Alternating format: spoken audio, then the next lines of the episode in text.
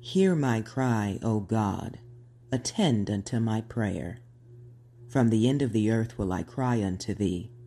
When my heart is overwhelmed, lead me to the rock that is higher than I. For thou hast been a shelter for me, and a strong tower from the enemy. I will abide in thy tabernacle forever. I will trust in the covert of thy wings. Selah. For thou, O God, hast heard my vows.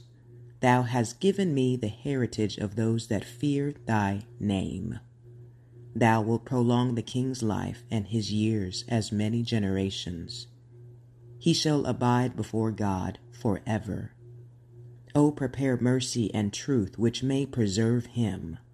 So will I sing praise unto thy name forever, that I may daily perform my vows. Psalm 61